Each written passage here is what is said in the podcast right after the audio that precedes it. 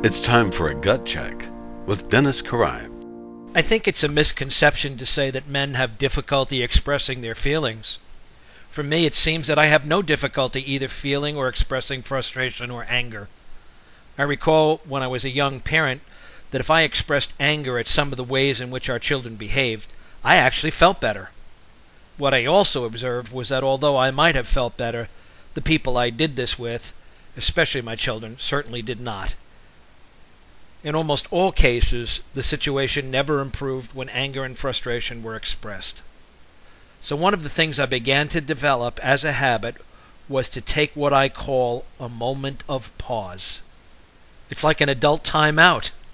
Whenever I felt anger rising, I would know it was a time for me to gear down, get some distance from the situation, and reflect on what was really causing the anger.